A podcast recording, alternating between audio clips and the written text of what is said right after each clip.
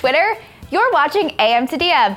I'm Stephanie McNeal, and I am so excited to welcome Hayes Brown to co-host with me for the very first time ever. First time ever. Hayes, I am so happy that you are here, and we are going to do this together on a Friday. I am so pleased, especially to be doing this with you, and let's get this show on the road. Yeah, let's do it. So, obviously, we all know and love you here at BuzzFeed News. Oh. We've worked together for a long time.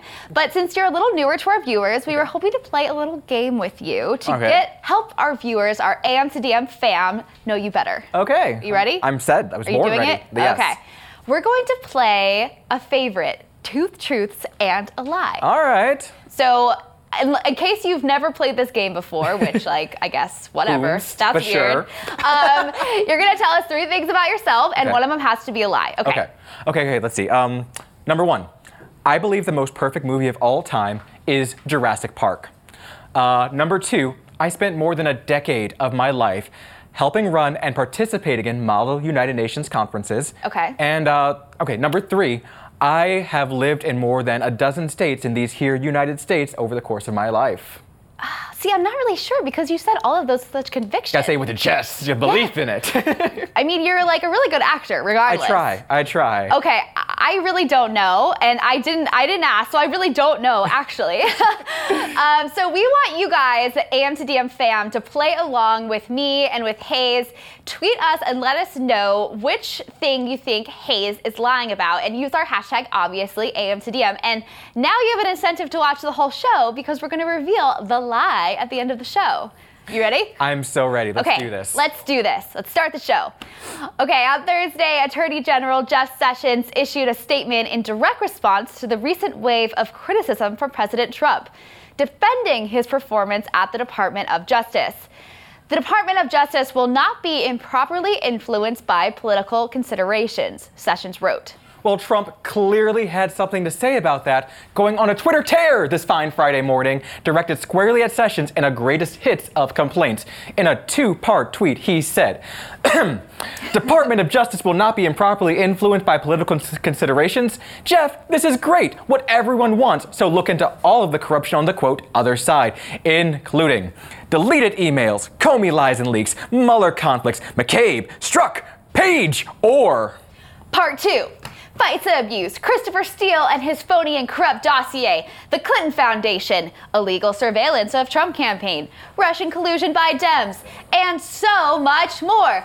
Open up the papers and documents without redaction? Come on, Jeff. You can do it. The country is waiting. It is a regular war of the words in Washington these days. To help us make sense of what's happening here, we're bringing the district to New York. BuzzFeed News' DOJ correspondent Dominic Holden joined us in the studio. Good morning, Dom. Dom's actually here Here I IRL. am. This is so exciting. It's like a little beltway right in Manhattan. That's what we've always wanted. I, A dream, a I can feel the swamp just coming in, coming know- and wafting off of you. That's what my dates say. Wah, wah. okay, so first and foremost, how weird is it for a president to be fighting in public with his attorney general like this? I mean, it's about as normal as everything else in the Trump White House, um, which is to say, it's utterly bonkers, right? Right. Um, since we have seen the guilty verdicts in the Manafort case and the guilty uh, plea in Cohen's case, Trump has deflected, as he often does. Um, you know, his campaign sent something out with his like racist campaign against the NFL and the national anthem issue. He brought up this issue of white South African farmers, you know, so he, like he pulls on these sort of racial racial themes uh, to distract people. And today he is rehashing all of this old stuff from the Justice Department. And as we know, a lot of this has already been addressed by the Justice Department. They've looked into the Clinton emails. They have the Office of, Office of Special Counsel looking at the FISA claims. So we're sort of seeing Trump dig through old issues as a way to make another dig at Jeff Sessions. And that's very weird. So, what has Jeff Sessions done to get so much hate or this beatdown publicly from his boss? Because we've seen this a lot, but is he that bad of an attorney general? I mean, if you are a conservative and you love Trump's policies, Jeff Sessions is a dream of an attorney general. He was one of the first endorsers of the Trump campaign, and in uh, in this position. He has advanced all of these issues that Trump's love. He's to crack down on sanctuary cities, mm-hmm. these anti LGBT policies, longer mandatory minimum sentences. So he should be someone that Trump and the Trumpies love. But the issue is that even though Sessions is very political about policy, he really has a, stra- a, strong standard for himself when it comes to criminal prosecution. Mm-hmm. So he loves to put people in prison. He doesn't care if it's a young black man with a tiny bit of pot mm-hmm. or if it's a very powerful banker. He would send himself to prison if he committed a crime. Like he just lives for it. And he sees himself as a bulwark for the rule of law and moreover for empowering the DOJ as a law enforcement entity to have more power. And so it doesn't matter if it's going to be someone in Trump's administration mm-hmm. or some like unfortunate guy caught up in a drag down on the street. Sessions is going to prosecute them and he's not going to waver. And that's going to upset Trump, even though Sessions is one of the best, most effective people in his cabinet. So, in another tweet today, Trump called out the jailing of former NSA contractor Reality Winner over, quote, mm-hmm. small potatoes instead of going after Hillary Clinton. What's your take on that? I mean, what.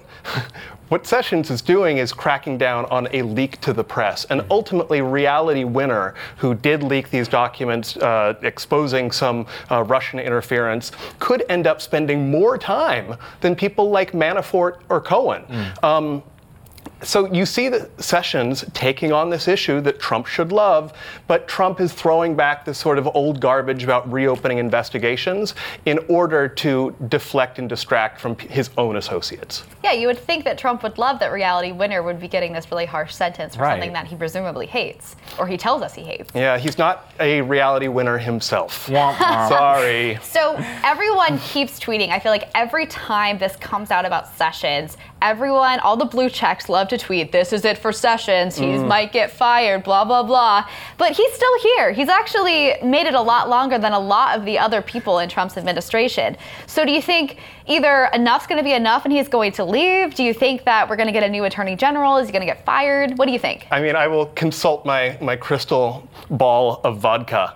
um, you know, nobody knows. Anyone who tells you they know what's going to happen is absolutely lying to you unless they're like inside the Justice Department. Yesterday, media outlets were filming and tweeting about Sessions going to the White House for a pre scheduled meeting over prison reform, even video of him leaving as if this was some sort of very certain sign that he was gone. We don't know. Getting rid of Sessions would be tremendously difficult for Trump. Reappointing a new attorney general would be a mess in the Senate, and Sessions loves the DOJ. Before he was the attorney general on the Senate floor, he called it my beloved Justice Department. So you're going to need a crowbar to get him out of there. He's a barnacle. And unless Trump feels that he can politically get rid of Sessions without turning up the heat on himself, he's not going to get rid of Sessions, and Sessions isn't going to leave. All right, so we might he might be sticking around. So we have another story to talk to you about, but before we move on, we want to hear from you, Twitter. Have you ever been called out publicly by your boss? Tweet us using the hashtag AM2DM. So while you're with us, we wanted to talk about another story that's maybe a little more local to us here in New York. And super gay. Yeah. Gay. Super yes, gay. Very. So it's about the country's top LGBT group campaigning against New York gubernatorial candidate Cynthia Nixon. So can you walk us through exactly what's going on? Okay, so the Human Rights Campaign mm-hmm. loves to bill itself as the biggest LGBT organization in the country. Um, they've had a bit of a difficult rap, though. Um, you know, you go to their seasonal galas, and most of the crowd looks like a men's suit catalog.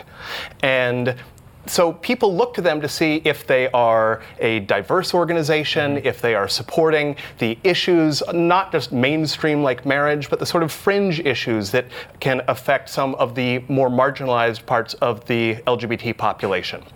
So that's like the context for it. And then the New York governor's race gives them an opportunity to mm-hmm. walk into a very closely watched Democratic primary. And what they did was they endorsed Governor Cuomo, who's been great on LGBT issues and has gone up against Trump. He should be a very good Democrat. The problem is he's running against a bisexual woman, Cynthia Nixon, star from Sex and the City, who's been involved in the marriage fight for a long time. And she is a progressive. She wants to fix the New York City subway systems and has a plan to do it wants to legalize pot. Mm-hmm. And so people look to HRC's endorsement as sort of a sign of where the LGBT movement is going. So to support Cuomo and snub Nixon to them is a sign that they're really out of touch with their progressive LGBT base. But isn't Cuomo himself a supporter of LGBT rights? I mean, LGBTQ plus rights, even, I would say. Absolutely, he is. He was instrumental in passing the marriage law several years ago, and Nixon has said as much. And when you have an organization like HRC, they say he has stood with us, and so we're going to stand with him. Uh, the issue, though, that some of the critics have is that Cuomo has meanwhile empowered certain moderate Democrats in the New York Senate okay. to partner with Republicans, thereby blocking progressive bills, including a bill that would protect transgender people from discrimination. Mm-hmm. So while he's been good on LGBT issues, some people say his alliance with Republicans has made the New York state government less protective of LGBT people than it should be. But is it, everyone says Nixon's campaign is such a, it's such a long shot, right? So aren't they just kind of covering their own asses here with picking someone that, I mean, if they pick Nixon, they would be really sticking their necks out for someone mm-hmm. who everyone says probably isn't going to win, right? Nixon is not an experienced candidate. She doesn't have a lot of, uh, she doesn't have time in government. Um, she has very little money compared to Cuomo, and her polling numbers are very, very low. Um, Cuomo, in addition, is known to be quite vindictive to progressives who cross his path. And HRC, of course, does not want the wrath of someone who's going to be that powerful. And those concerns should be taken into consideration. You want a practiced player in government who knows how to pull the levers of power, make it happen for your team. At the same time, there are critics who are going to say that the role of an organization is to represent its membership and its base and the people who rely on it. And that sometimes means taking a risk, st- supporting someone who supports your values, and not just trying to stay in the folds of power and donations and money. It's a very interesting race, Dom. Thank you so much for coming on IRL to talk about these very interesting topics. It's very good to have a little bit of DC here in New York with you. always, always. Thank you so much, Dom. We have an incredible show for you today. Stephanie is sitting down with Giuliana Rancic later in the show, but first, I'm going to try my hand at fire tweets. Can't wait. It's gonna be great.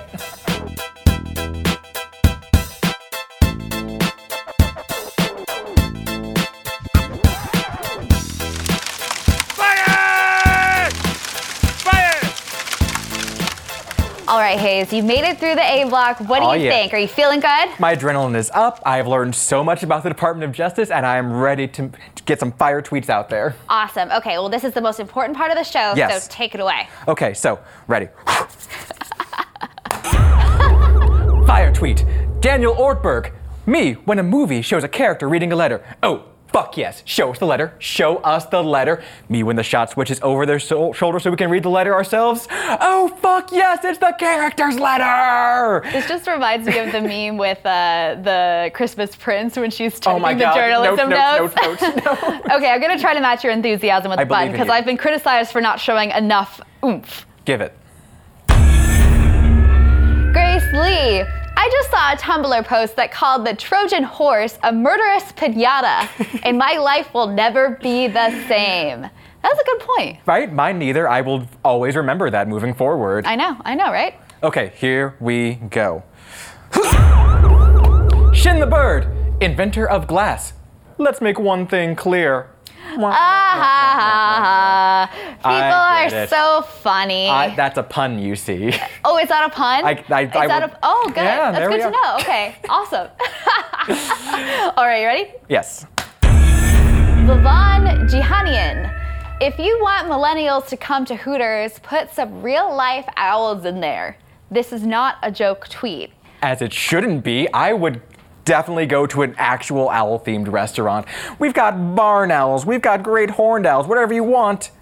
Come to Hooters. I know, I know. I think this was because there was this tweet earlier this week where they were talking about how millennials have killed Hooters. I mean, rightfully so. And I think it says a lot about our generation that we definitely would like way rather go to an owl restaurant than a boob restaurant. okay. I think I think that we are evolving as people. As a species, really. Okay, so here we go. Next one. McMansion hell. Somebody wolf whistled at me twice on my walk to the coffee shop, and when I turned around to give him what for, it was a fucking mockingbird. Okay, we love you, McMansion Hell. I call bullshit. I don't think this really happened. I pray in my soul that it did happen. just because though. I don't, I don't know. Let- I've just never seen like a mockingbird. I what? Uh, they a they exist, and b I want this to be real so badly. Let me have this, Stephanie. I will. Let me have this. just because it's your first day hosting, I'll let you have this. Thank you. Awesome. All right. Josh Gondelman. The guy next to me on this flight requested two gins, one tonic. And now I'm worried we're on the cusp of another swing revival. I wouldn't mind that too badly. I mean, the outfits are terrible, but I really like the music when that came around last time. But then Yeah. again, I was like eight, nine when that happened. So. I mean, when you're that age, you're like really into swing. Oh, of course. Who doesn't love a good brass band when you're a child? Okay. We have a very special tweet for Tweet of the Day. yes. We're gonna do a dramatic reading. You ready to hit it? I am so ready for this tweet of the day from Elvis Presley. Here you gotta we hit go. the button. Bring, bring. Olsen Olsen Mystery Agency. We solve any crime by dinner time. He says his wife's been shot. Hang up, hang up, hang up. Click. I love the Olsen twins. they were ahead of their time in all in forms of VHS marketing, Fashion. fashion, Crime solving, birthday parties, selling brothers. brothers for sale. uh, to grandmother's house they go. Double double toil and trouble. Yes, I can name every single one. Wow, impressive. I think they're telling me to please shut up now. So up next, you're gonna talk to Ryan Broderick about more Trump tweets. yes, we are. Stay Fun, tuned. so fun.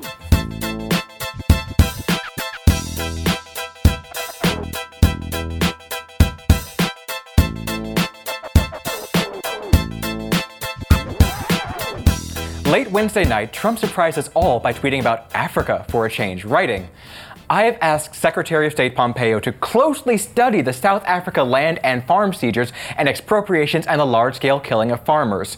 South African government is now seizing land from white farmers. And here is a tweet from our own Joe Bernstein in response. This has been a /pol/ and a Stormfront meme forever and a hobby horse of racial nationalists everywhere. Unreal. Joining me now is an expert on these dark corners of the internet, Ryan Broderick. Hi, Ryan. Hi.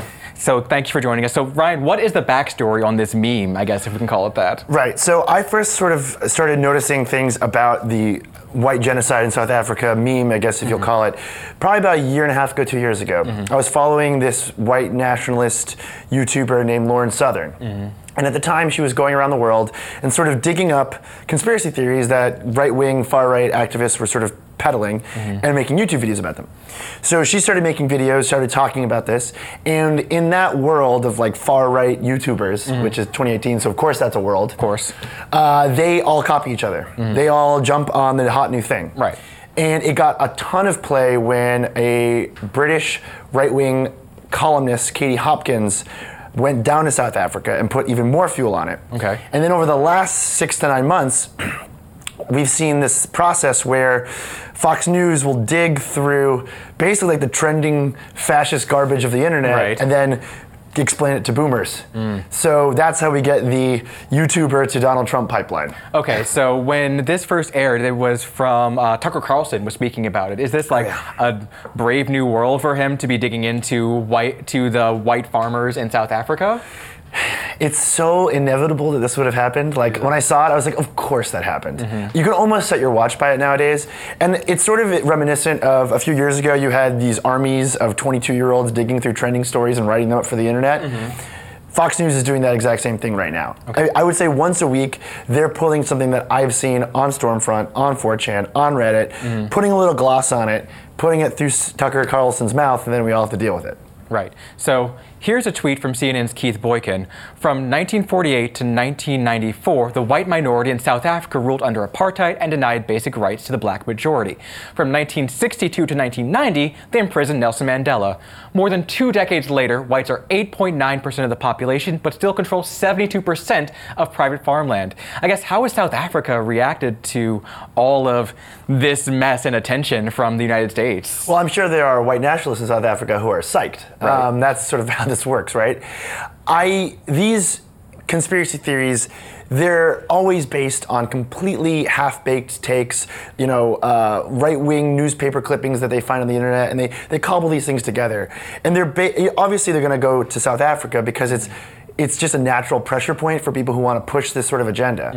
The fact that Donald Trump has waded into it is it's it's a strange feeling because he's basically just like a giant megaphone and whatever dumb crap you put into his mouth he'll just spew out Right. louder than it was before so now like as that tweet pointed out we have this completely unfounded you know th- uh, conspiracy theory about white people in south africa and the whole world's talking about it which is exactly what these kinds of people want us to do I mean, I guess what's the next step from here? Like, what happens now that this megaphone has been has gone off? What, how will the white nationalists actually take this a step further? Do you think? I mean, I'll be honest. Like, I used to be, I used to be uh, very uh, sensitive to this stuff, being like, "Oh man, the world's falling apart. This is all crazy."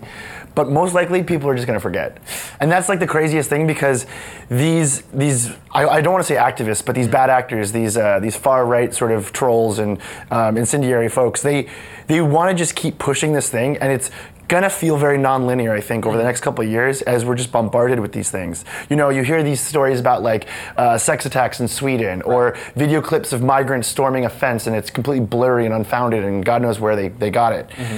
But they keep coming at it. And eventually kind of the way i feel and i'm sure a lot of people on twitter feel you'll just get beaten down by it Right. and you won't even think about it. And that's when the that's when the truly scary stuff happens. So you know my advice would be stay as angry as humanly possible all of the time Okay. and eventually we'll all die Whoa. Happy Friday, everyone. Ryan, thank you so much for joining us. More up, more AM to DM is up next.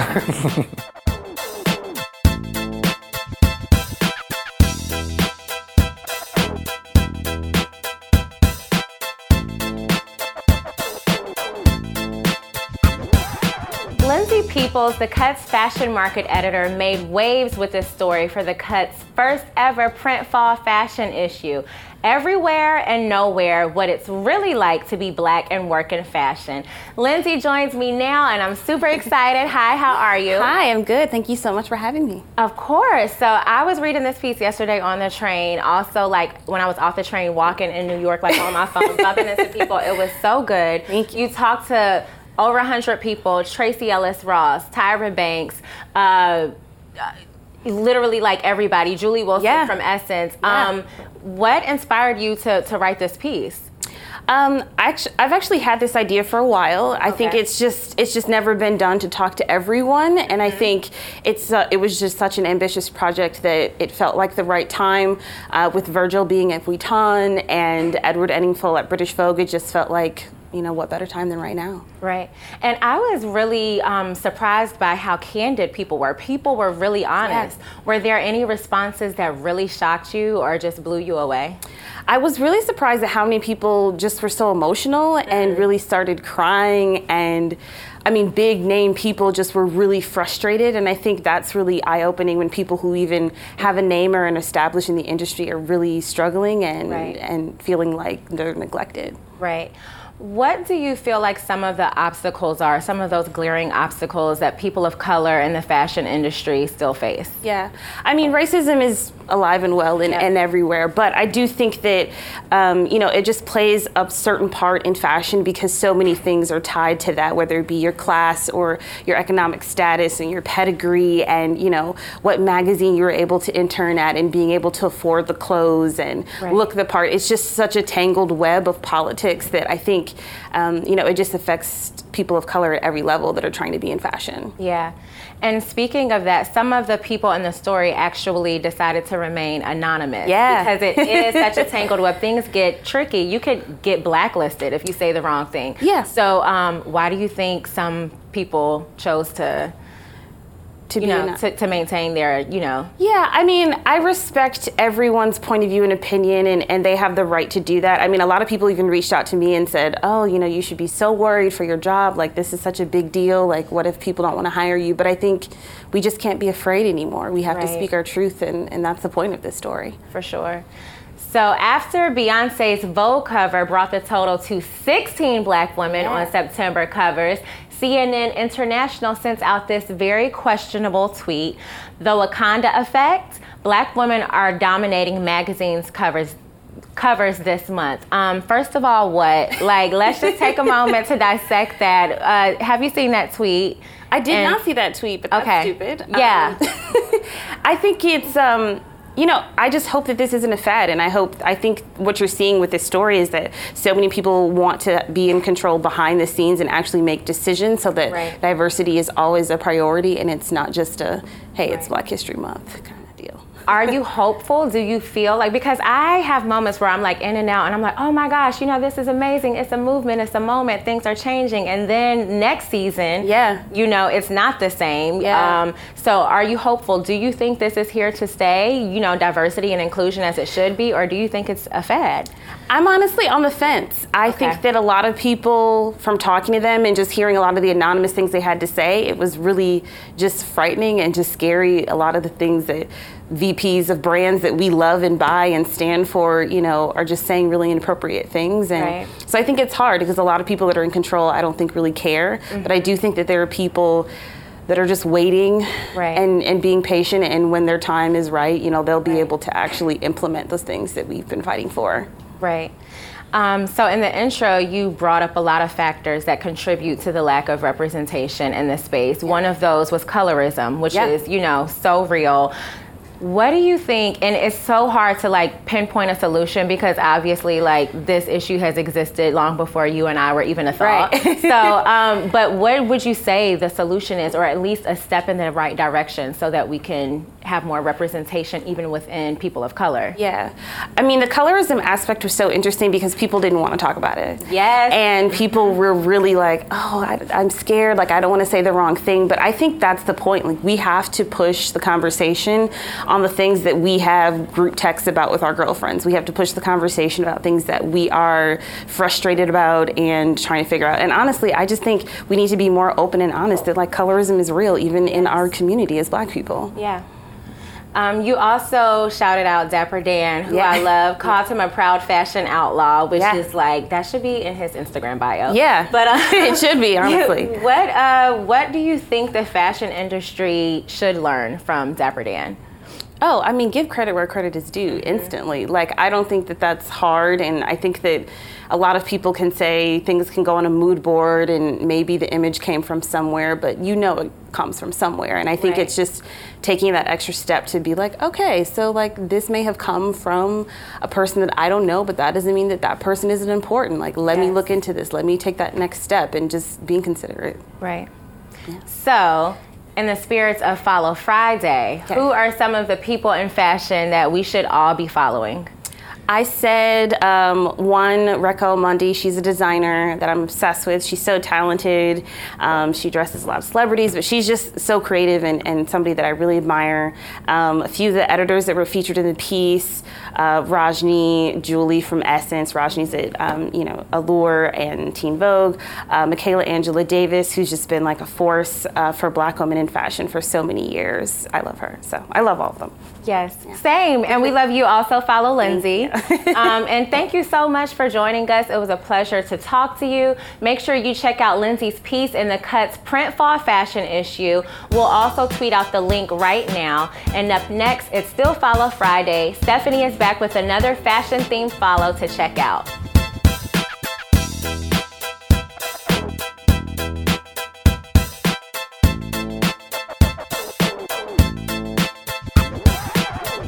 Been a super long week on Twitter, so let's celebrate one of the funniest things to cross the timeline in a while. Take a look.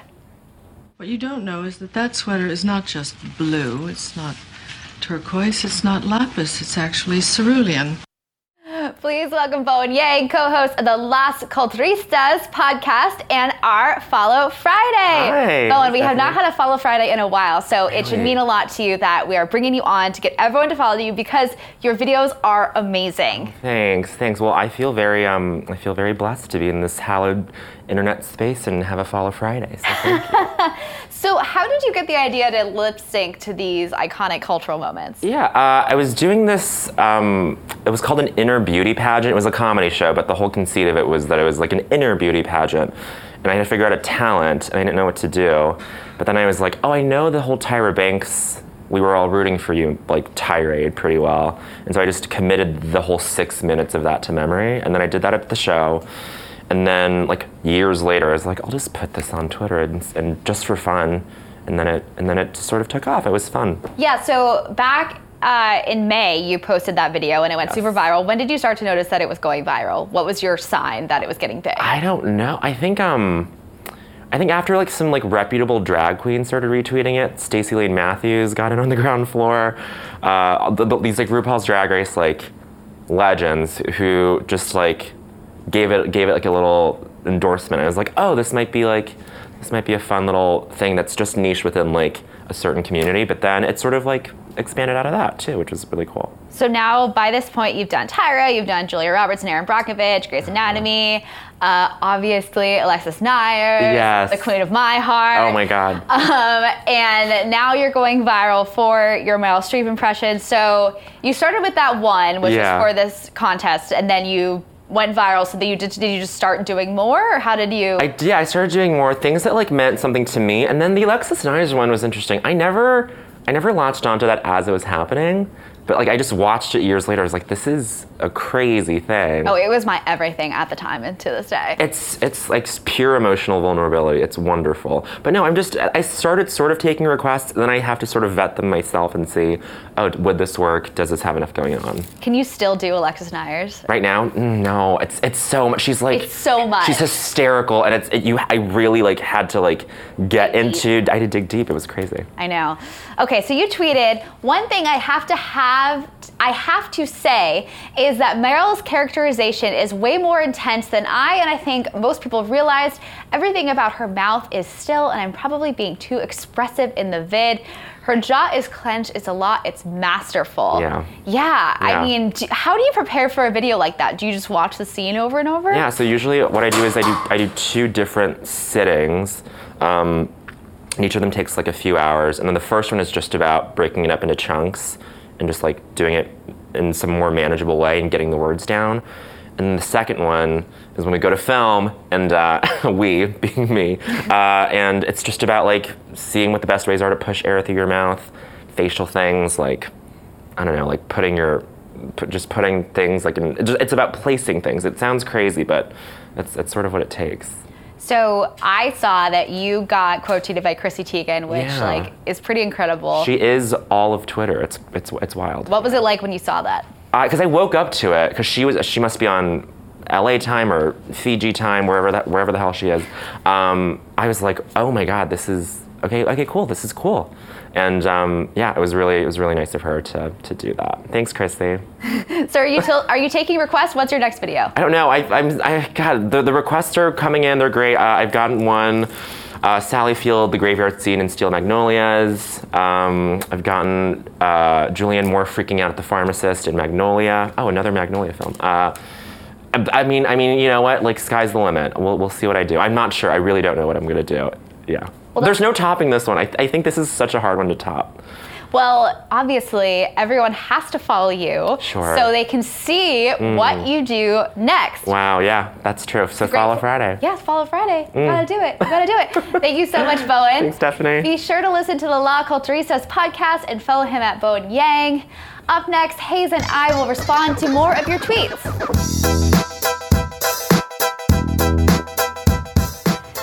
This is the sit down, and I'm here with Giuliana Rancic, who is returning to E News this fall. Yes. Juliana, thank you so much for coming on, and we're so excited to see you back at E. Thank you for having me, Stephanie. So you left in 2015. Yes. Uh, to focus on your family. Yes. And now you're coming back. So Mm-hmm. why now? Why now? It just felt like the right time. You know, I left a few years ago. It was actually three years ago last week uh, that I left. And I, I went, you know, the reason I left was I wanted to move to Chicago. Um, it was kind of a, you know, deal my husband and I had. We always knew we were going to do that. That when our son was entering school, we would move to Chicago, where my husband's from, where we have restaurants, we have a lot of friends there and a home there. Um, and so, yeah, it was incredible moving back um, to Chicago and really being able to, to be a mom and a wife. And um, but I didn't let go of work altogether. I was still doing red carpets for E and specials for E. So. Um, that was great. And also, I was able to build some other businesses that I had been working on that I really wanted to take to the next level, like our restaurants. My husband and I launched a Prosecco. I have a clothing line. Um, so, a few different things that I wanted to focus on. And so, now coming back, it just felt like the right time. You know, I'd been doing more and more with E this past year, and an, the opportunity came to, um, you know, came up to, to host E News. And Jason Kennedy, who is uh, the anchor of E News, who has been for a while now, um, is a very, very dear friend. He's one of my absolute best friends. And so the opportunity to anchor with him, uh, you know, just couldn't resist that. Obviously, we were all very excited to see you back, but I think we're even more excited to see you and Jason reunited. Yes. You guys have so many, uh, you have such a great chemistry. You work so well together. So, uh, you know, why do you think you guys have such a special dynamic that really makes you an amazing hosting team together? You know what I think it is? We are legitimately, truly best friends. Um, you know, Jason started at E about 13 years ago. I've been there for about 16 years. Um, I can't even believe I'm saying that. it's been a long time. It's a long time. I started very, very young. Um, and we have been like family since the beginning. You know, Jason is very, very good friends with my husband. I'm really good friends with Jason's wife. So it's it's truly family. We consider them family, and we vacation together.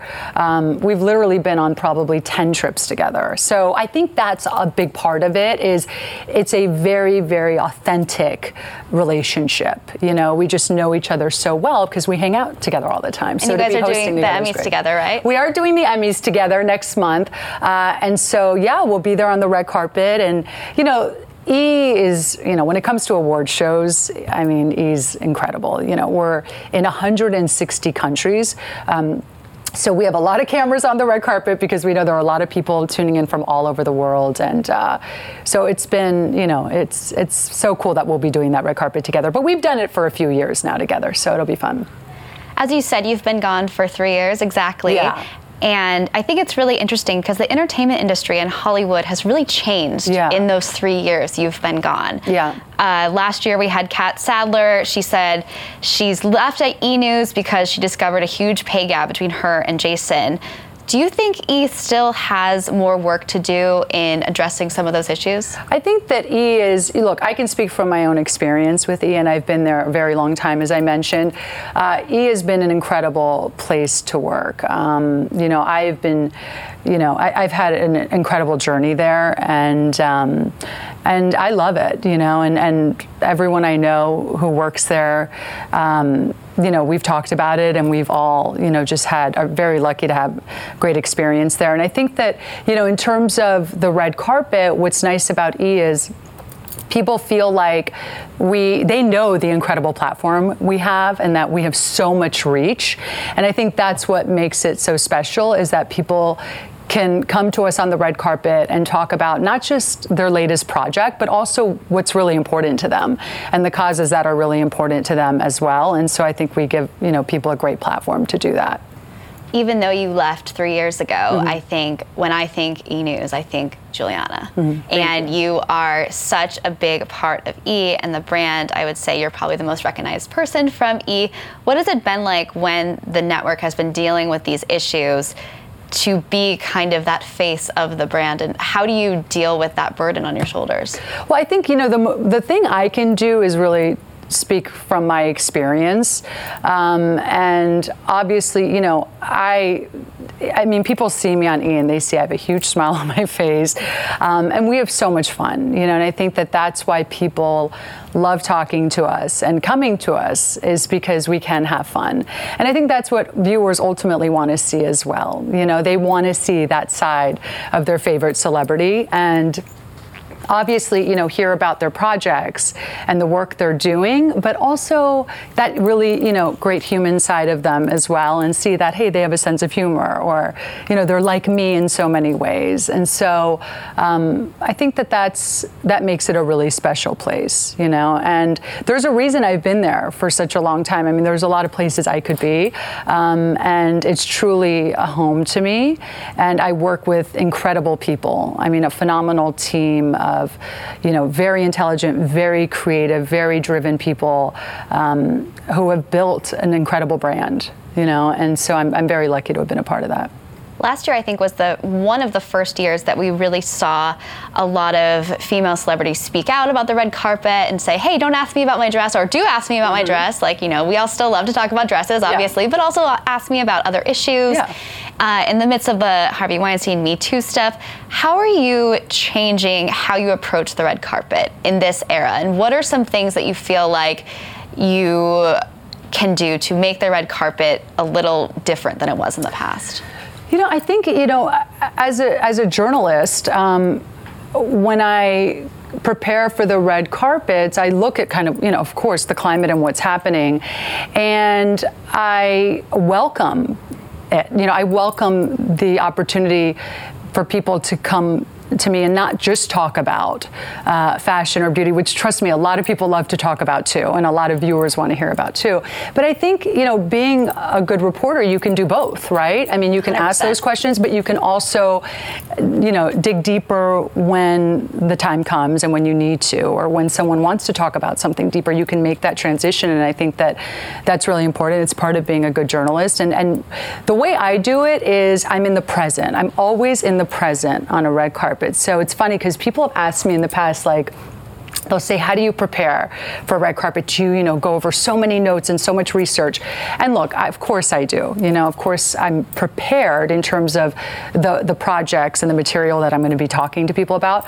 But also i make sure that i'm not too prepared because i want to be in the moment. So when you're talking to me about something that maybe i didn't know about um, that i didn't know was going to come up that's important to you i'm in the moment. I'm not looking at my card you know thinking of the next question. Instead i'm focused on you and I'm listening to you because the more I listen to you, the more they listen, you know. So I think um, it's really important uh, to just be in the moment and allow people, you know, let people know that they have a place to talk and um, and be heard, you know, because people all around the world are listening to them. So I think that um, you know, it's it's I love what we do and I love what we provide, and we make sure that people know that we are a place where they can come and talk about whatever they want, you know, and that's what happens. You never know what you're gonna you're gonna get, you know. You've had such a long career. Obviously, I'm in journalism as well Yeah. and in broadcasting. What's something that you've learned over the past years, and is there anything you've learned over the past couple of years that you're going to change about going forward, or what are some of what is so, like one thing you've learned? Gosh, I mean, I've learned so much. Um, but I think what's interesting, I mean, in terms of going back to e news and really being able to watch um, from the outside, right? I mean, I was in it for so long. And then the past few years, being able to observe as a viewer of the show and other entertainment news shows and just the entertainment industry in general, um, it's given me a really interesting perspective. I mean, as we all know, the landscape of, of TV and, and news and how we gather news, how we uh, put out news has changed so much. How we consume news has changed so much. Um, so I have a lot of ideas in terms of you know what I want to do when I go back to E News, and um, you know we have great producers, and we've all been having you know pretty much daily phone calls and meetings uh, to give people something fresh and new. Um, so I think that's probably the biggest thing I've learned is you have to be agile You know, when, when you can't be stagnant, you have to be able to change when you need to change. And I think we're at a time right now where we need to change the way that you know we deliver news, um, and uh, and we're certainly going to give people the best experience we can on e-news. I mean, that's really my goal. Is if you see a headline earlier in the day on your Instagram, um, we want to kind of dive deeper into that you know? And jason and i have great relationships. You know we're talking about how on the set we just want to hey if we need to clear something up let's skype someone or facetime someone. Um, just to it doesn't have to be the most perfect quality and but no one cares about that anymore. You know that's not the priority anymore. Um, it's really about just the words right? Uh, so we just want to kind of take things to a different place and, and try some new things that not a lot of people are trying right now. So I think being agile is very important right now. Very Yeah. much so. I totally agree. Yeah. Giuliana, thank you so much for coming Thank you, on. Stephanie. I appreciate it. back. Thank you. Giuliana returns to E! News on September 4th. Up next, more AM to DM. Hayes, you did it! We did it! We're done. Let's do this. No. That's awesome. it's Friday. Have a great weekend coming up, and we don't have to talk about the news for at least two days. Two whole days of no not scrolling through Twitter, though you should keep scrolling through Twitter because Twitter's great. Yeah. So um, we can't wrap the show without finishing our game. At the Yes. beginning of the show, if you weren't watching, we promised to answer Hayes's two truths and a lie. And we had some really great guesses from you guys. Vanessa Safey guesses that she thinks the third one is the lie. And it looks like the majority of our viewers agree. They said, most people said they thought the third one was a lie, which was you had lived in 12 plus states. Okay, so drum roll, please. Which one's the lie? They were right. They totally guessed it. That was the lie. I have not actually lived in a dozen states. I have lived in Michigan, Maryland, Virginia, the fine state of New York, and the half state of DC, so four and a half states. But Wow. um, Jurassic Park is amazing now and forever. And the and I definitely did Model UN. Look at me. Of course, I did Model you UN for that long. Yeah, I loved uh, one of our colleagues, Emma O'Connor, tweeted, and she said that she uh, thought it was really hilarious that at the point that she saw the poll, zero percent of people thought that the Model UN thing was a lie. And so apparently, it's really obvious you did Model UN. but I cool. actually thought that it was number one, which was Jurassic Park, because it's just such an innocuous thing to lie about. I thought you were trying to like pull one over on me. Mm. I mean, fair, but no, it holds up so, so well over the years. Like a surprising amount. If you go back and watch Jurassic Park, you watched it, I could watch it at least a half dozen times in a row. Well, I'm so glad that you were here today with me, and I'm so glad that we all got to know you a little better, Hayes. Okay, so thank you to our guests Dominic Holden, Ryan Broderick, Essen Scans, Lindsay Peoples, Bowen Yang, and Giuliana Rancic for joining us today. We had quite a show. It was a big show, and next week on the show, Rob Riggle, Dav Pilkey, and Chris Coy will be here. Saeed and David will be co hosting the show on Monday. Yeah. So, bye everybody. Bye. Have a good weekend.